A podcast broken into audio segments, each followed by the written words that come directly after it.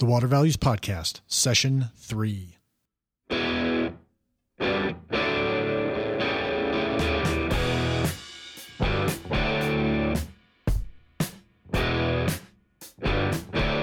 Welcome to the Water Values Podcast.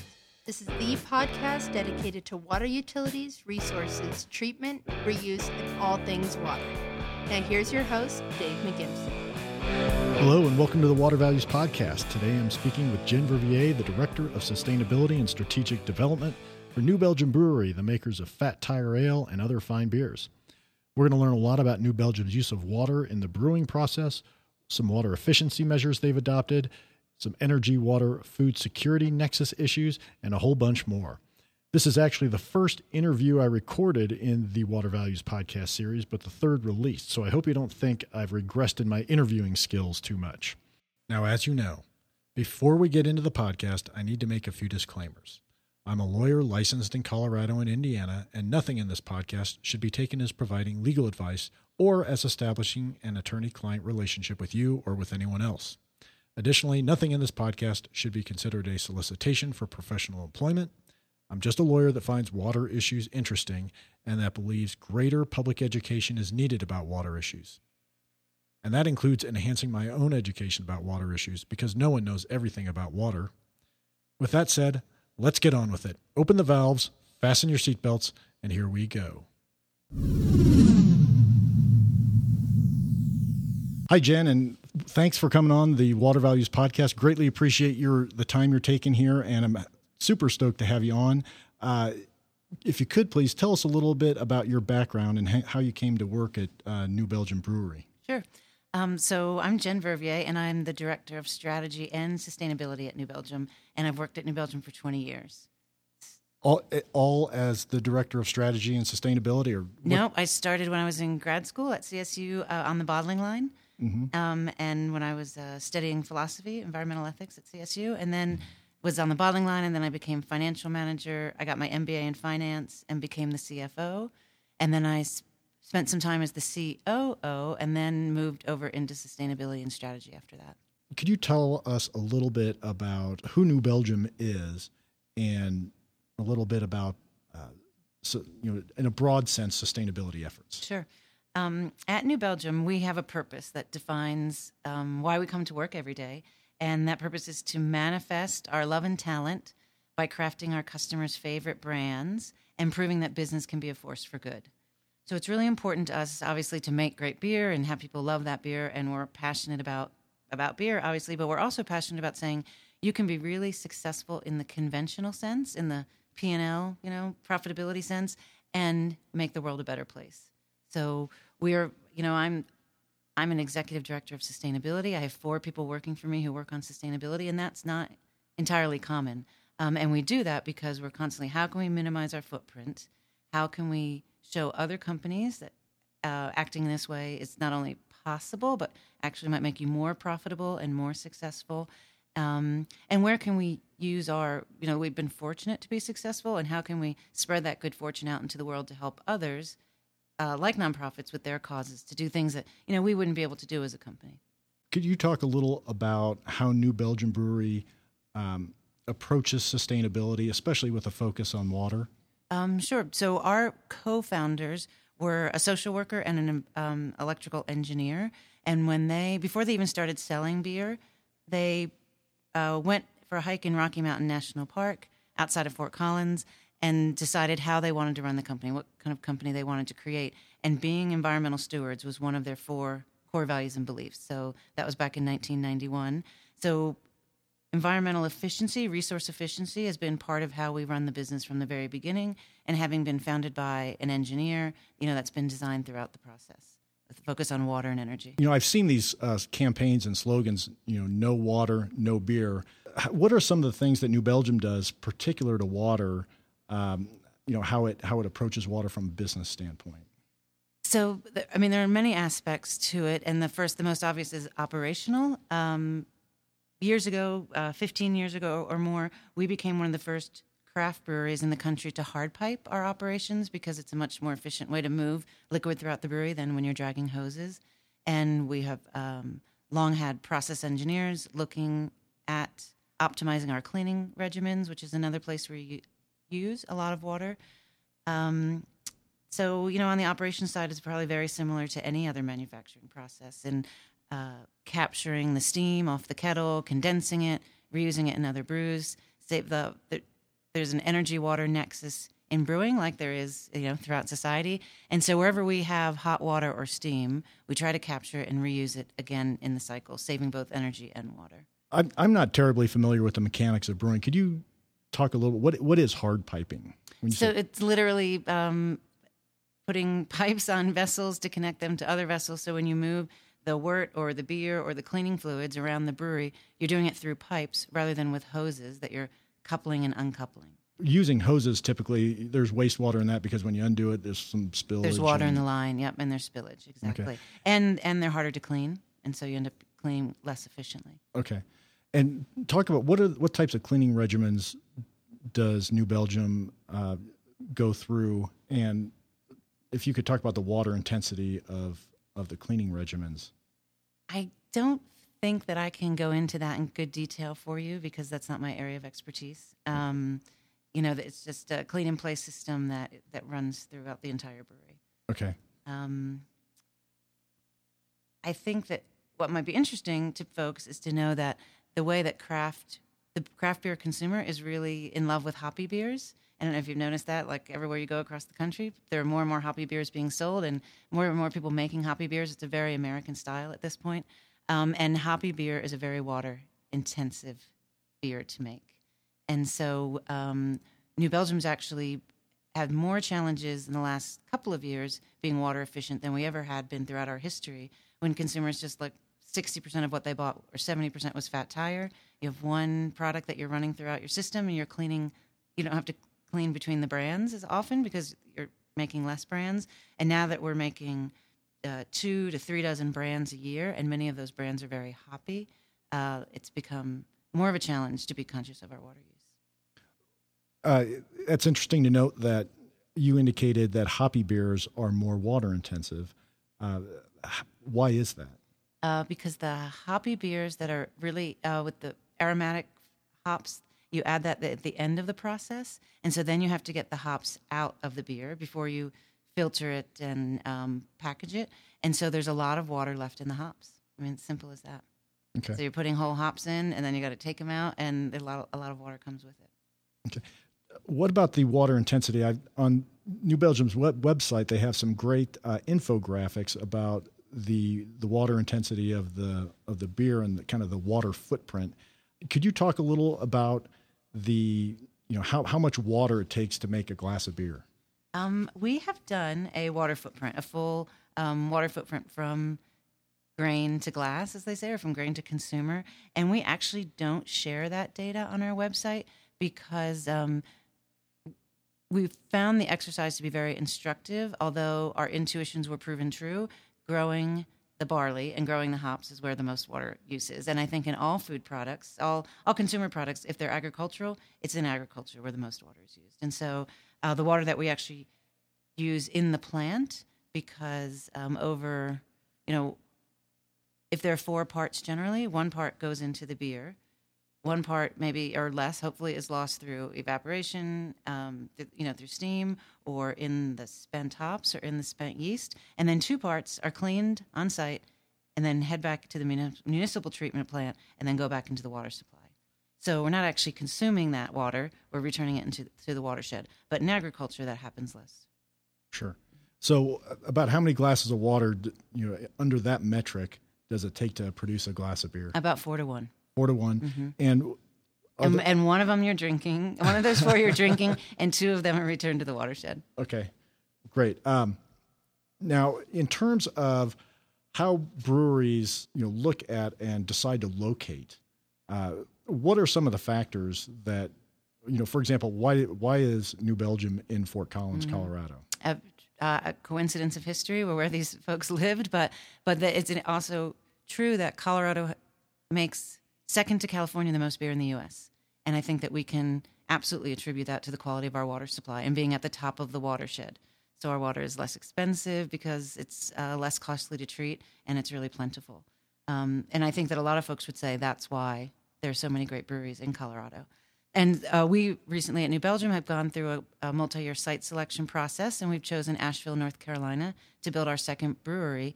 And during that site selection process, which occurred up and down the East Coast, one of the primary factors was availability of water, that we couldn't locate in a water-scarce area. And then the water profile matched, or was very similar to the water profile in Fort Collins, so that we could more readily match the flavors of the beer.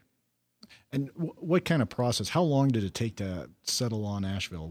Was it a year-long process? It's about 2 years. 2 years. And what kind of, when you say that the water profile was very similar to what you're looking at in the Fort Collins water supply, what are the factors there in terms of what you're looking at? Well, it's not. I mean, I'm not a chemist, but it's not that complicated. It's not where from I sit. It's not very complicated. But your utility gives you the water data, the how much chlorine or chloramines are in it. Like that's a hugely important for brewers that there isn't too much chlorine. And if a treatment plant, if a municipality uses chloramines instead of chlorine, that's worse. I think they're harder to get out and they have more of a flavor impact.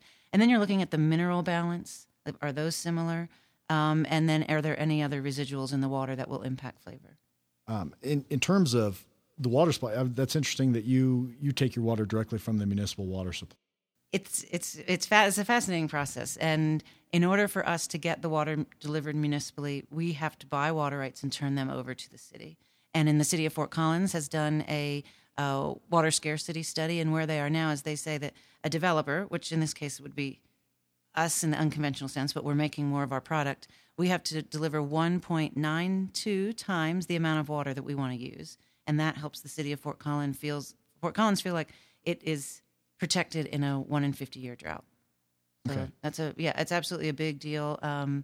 In Fort Collins in northern Colorado recently, we had fires 2 years ago. We had floods last year. And all of those things affect water quality and affect our watersheds. Sure. Have you taken any special measures as a result of the fires, floods, any of those natural phenomena, disasters? Yeah.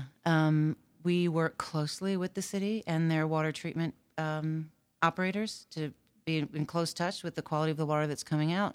And the city, in turn, is doing telemetrics up high in the watershed more than they ever had before to have more lead time awareness if something bad is coming down the pike. And the city of Fort Collins is fortunate to have water sourced from two totally different watersheds, so that provides some redundancy. And then likewise, inside our plant, we've stepped up the tasting. So we have, trained tasters that test the beer throughout the process, test the finished product, as well as test raw materials. And then their testing of the water before we even brew with it is also part of the regimen. Are there certain types of beers that are best produced with a certain type of water? How does the water impact the brewing process if you're trying to brew a lager versus an ale, for example? I believe that as long as you have clean water that you can produce any type of beer, there are salts or minerals. You can adjust the pH of the water as it goes into the brew house, as you mix it with the grain to facilitate the enzymatic reactions and get the flavor profile you want at the end. But yeah, absolutely. I don't want to say manipulating, but working with the natural qualities of the water is part of the brewer's art. In terms of what are some of the specific things that New Belgium has done on the water sustainability front? We talked about hard piping. I think that sub-metering is something that it was on our list of things to do, and we've finally got it done a couple of years ago. So putting meters in at each major piece of the process so we can not just know, well, here's how much water we used last month or last week, but here's how much water it took to filter this beer versus that beer. Here's how much water it took to clean the packaging line after this run versus that run. And so then our operators on the floor are looking at that live data and they can see an anomaly right when it happens. Like, oh my goodness, That process just used a lot more water than it normally does. Let's go on the floor and look and see what happened and how can we control that. And only by getting that kind of visibility into our day-to-day runnings are we going to be able to eke out those last, bits of efficiency around water use. I think that's one of the things where we're going to harvest throughout the process. We're just constantly fine-tuning. And then another big project for us is just looking at losses and making sure that we are being the most efficient with the extract that we create in the brew house. So when you take the sugars out of the grain and the flavors out of the grain, how do we make sure that we're getting the most saleable beer out of that and not wasting any of it along the way, which ultimately is wasting the water that goes through. Another significant improvement that we implemented was changing to dry lube on our packaging line. And in the first year we did it, it saved over 50,000 gallons of water a year. So instead of having a wet lubricant for all those conveyors that run all those bottles throughout packaging, it's now done dry, and the entire floor of the packaging hall is completely dry. And so I would guess that's probably saving us upwards of 70,000 gallons a year in water. Jen, can you talk a little about wastewater treatment and what goes on at the brewery? Mm-hmm. So we treat all of our processed wastewater on site, and that reduces the BOD, the biological oxygen demand, and the TSS, the total suspended solids, to a very low level so that we don't directly discharge into any water supplies. We still send it to the city, so we have a backup. Like, we feel safer knowing that water is going to the city, but it's going already pre-treated. And a great side benefit of that treatment for New Belgium, the byproduct of anaerobic treatment of wastewater is methane, and we harvest that methane. We have two, massive balloons on site where we harvest the methane from the water treatment plant. We store it, and then we pipe it back up to the brewery and run it in two cogens, two engines that make both heat and power. So we have a 600-kilowatt engine and a 300-kilowatt engine on site that we run during our peak power times, the coincident peak. So when the municipality is peaking, they charge us a heck of a lot more for our electricity than at any other time. So if we can offset or lower that peak, then we lower our electric bill by upwards of 30%. So we can produce about 15% of our total energy with the byproduct for on-site water treatment, but we end up saving close to 30% in our electric bill by doing that. That's great. I love combined heat and power. I think it's a fantastic technology and application. Could you also talk a little about gray water use and what some of the hurdles are and what's coming down the pike in terms of gray water? Yeah, we have a couple of systems in the brewery where we do reuse processed water. So in the cleaning systems, you can reuse it a certain amount of times before it's too loaded up to use again. And in our packaging hall, we take the water that we rinse the inside of the bottle with, we capture it, put it in a bowl, UV filter it, and then use it to rinse the outside of the bottle. So that actually reduces the water used in packaging by half, because cleaning those bottles is one of the most intensive uses. But we have not been able to embrace a more broad-scale water reuse because we didn't pipe the brewery for it. And so for us to now go back and start to think, well, how do we get water from our processed water treatment plant, say, and bring it back to the brewery and use it in cleaning? The cost effectiveness of that isn't there. But as you know probably better than I, with the recent changes in gray water harvesting that the state just passed, we're hoping to work with the city and with CSU to do some demonstrations on how that might become more practicable. Sure, and that gray water usage statute that you referenced, Reg 86 is being promulgated. But it's not just going to be state regulation that's got to comply. The city has to adopt an ordinance allowing it. It's got to not interfere with any water rights. And there's a bunch of hurdles that need to be jumped over before gray water reuse is going to be authorized, at least here in Colorado. I know other states are different in that regard, but right. That's exciting that you're ready to go and be a part of a new chapter of Colorado water reuse. Absolutely. I mean, we don't want to damage any property owners. We don't want to impair any downstream water rights holders. And at the same time, it feels like Colorado water law has to evolve a little bit to reflect our current reality. Water scarcity, the needs of recreationists, the needs of habitat. We're hopeful that we can find solutions that meet everyone's needs, while still not harming anyone's property right. One other question that's interesting. Water is such a scarce commodity, or becoming a scarcer commodity in Colorado. Do you get any pushback or flack for exporting a lot of that water as part of the beer? know that we've gotten flack. I mean, maybe it's come up. I think that people realize, you know, the economic benefit that we bring to the area. There are over 120,000 people who visit the brewery, our brewery in Fort Collins every year. So, you know, we feel like we're giving back, hopefully, to our watershed in different ways.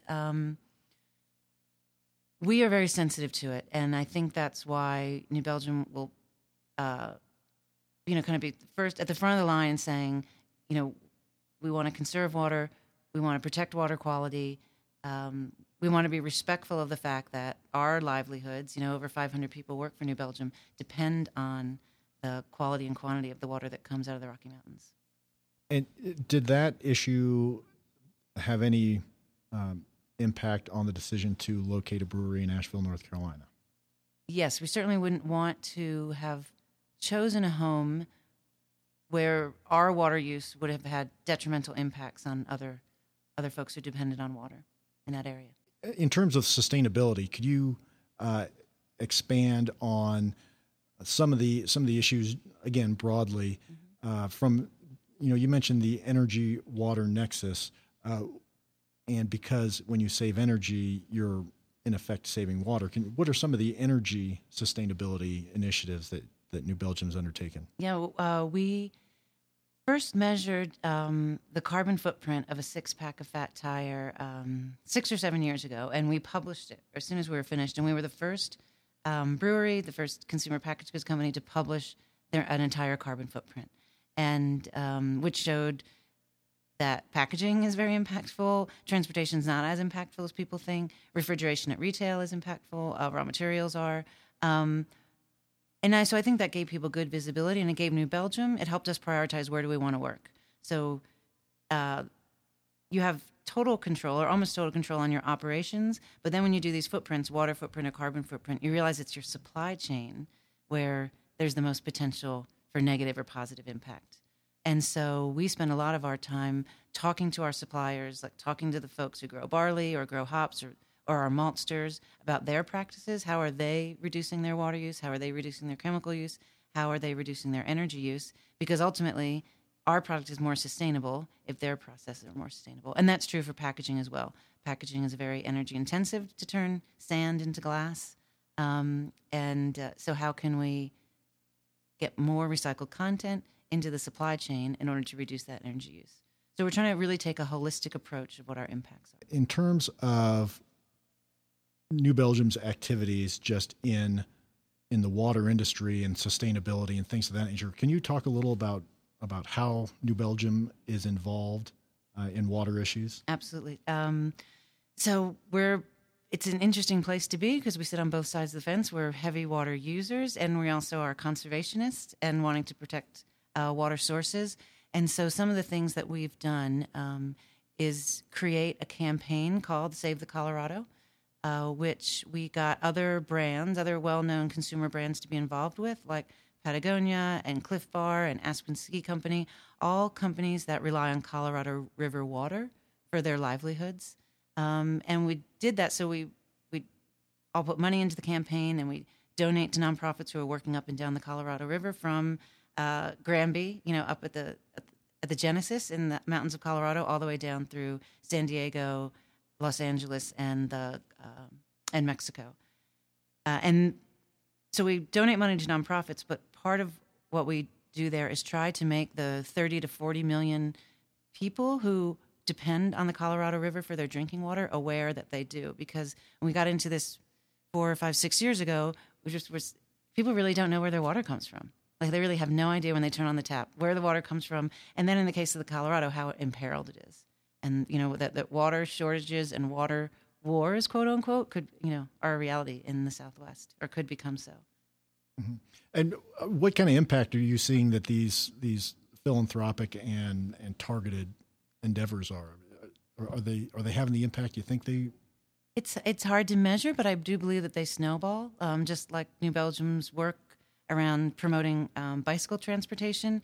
The more people have it in front of them, the more active they get. Just like, you know, you love water issues, and you're educating people, and then people find out about their watershed, and they say, oh, what's going on in my backyard? Oh, this stream near us flows into the Colorado, and look at how it's not being protected. by the Clean Water Act anymore. We want to get involved in that. So I think it absolutely is a snowball effect as people get, or as awareness is raised. What are some of the other?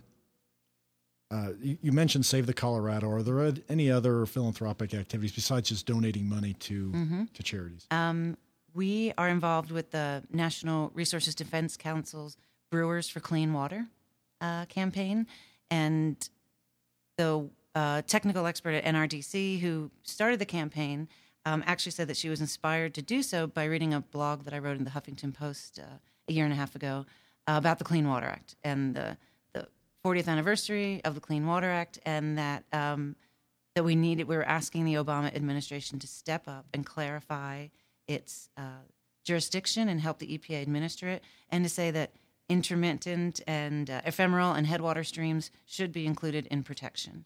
And so ourselves, along with 40 to 50 other breweries, have signed on and said, in writing letters to President Obama, and say brewing, clean water is essential for brewing. There are over 2,400 breweries in the U.S. right now, over 2,500 breweries in the U.S., and I would hazard a guess that that wouldn't be true if people weren't getting clean water all over the country, which wasn't necessarily the case, 40-plus years ago. Are there any other activities that you're involved in? Locally, we have helped get some irrigation diversions removed from the river that runs through Fort Collins. The Poudre River runs through Fort Collins, and there's many historic diversions on that river for ditch water, some of which are no longer in use, but they stay there and they impede recreation and they impede fishery running. So we've worked with our city to get other people involved and to raise the money to get those diversions out and hopefully create a kayak park on the river. Oh, nice. Yeah. Nice. That's how long have you been at that? A couple of years. Yeah. There, actually one of the ditches in a historic ditch from like the 1860s runs through our property at the brewery in Fort Collins, but it's now retired. No one uses the water anymore. So we've been working for years to get that ditch retired. Yeah. Formally in the water court. Sure. Way. Well, Jen, thanks very much for spending time with us today. Where can people go to learn more about you and New Belgium? Oh, well, it was a great pleasure to be here and have time to talk to you. Newbelgium.com. Everything you need to know. Terrific. Facebook and Twitter. Well, that was my interview with Jen Vervier, the Director of Sustainability and Strategic Development for New Belgium Brewery in Fort Collins, Colorado. I'm very appreciative of her time and her willingness to come on the Water Values podcast and be essentially a guinea pig. I mean, remember, this was the first session I recorded for the Water Values podcast, and she was fantastic throughout the entire process. And, in terms of just the interview, she was just absolutely great. I mean, you can tell she's been around sustainability issues and water sustainability issues in particular for a long time. And I learned a lot from Jen and hope that when you enjoy that next Fat Tire, if you're of legal drinking age, and always please drink responsibly, I hope that when you enjoy that next Fat Tire, that you think of all the great information that Jen provided us with in the interview. To me, some of the highlights we're learning, number one, that hoppy beers are increasing in popularity in the U.S., and that those hoppy beers, are much more water-intensive beers to brew than non-hoppy beers. Something else I learned was that Colorado is home to so many breweries because Colorado's a headwater state, essentially meaning that because the water is harvested or used so close to its source, it doesn't need the same treatment regimen that breweries farther downstream might need. The third highlight I'd say that I got out of that interview with that was that there are so many opportunities for water efficiency in the brewing process. Jen talked about hard piping. She talked about dry looping the labels. She talked about a lot of different things. And I think it was fascinating hearing about all the different water efficient measures they can put into place, and that they have found that those water efficient measures actually help the P&L line, the bottom line of the brewery. So that to me was a real important takeaway. Well, what interested you about the interview? Please let me know by posting a comment on the show notes, which will be posted at thewatervalues.com/pod3. That's thewatervalues.com/pod3. That's POD, then the number 3. I also appreciate any of your feedback, good, bad, or indifferent, by emailing me at david@thewatervalues.com, or you can tweet at me at DTM1993. Contact me with suggestions for potential interviewees, water issues you'd like to hear about, or even just to let me know what you liked or didn't like about the podcast. I'm always trying to improve, and I want to deliver the information about water that you want to hear.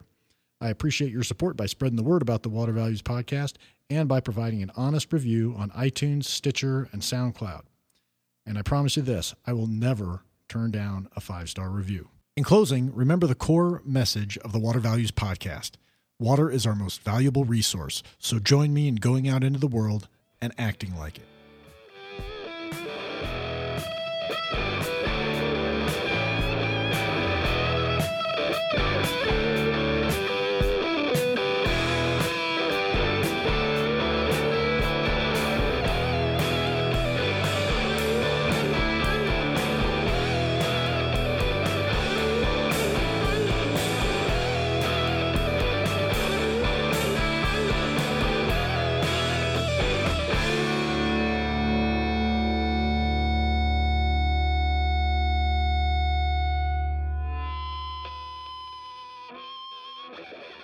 You've been listening to the Water Values Podcast. Thank you for spending some of your day with us.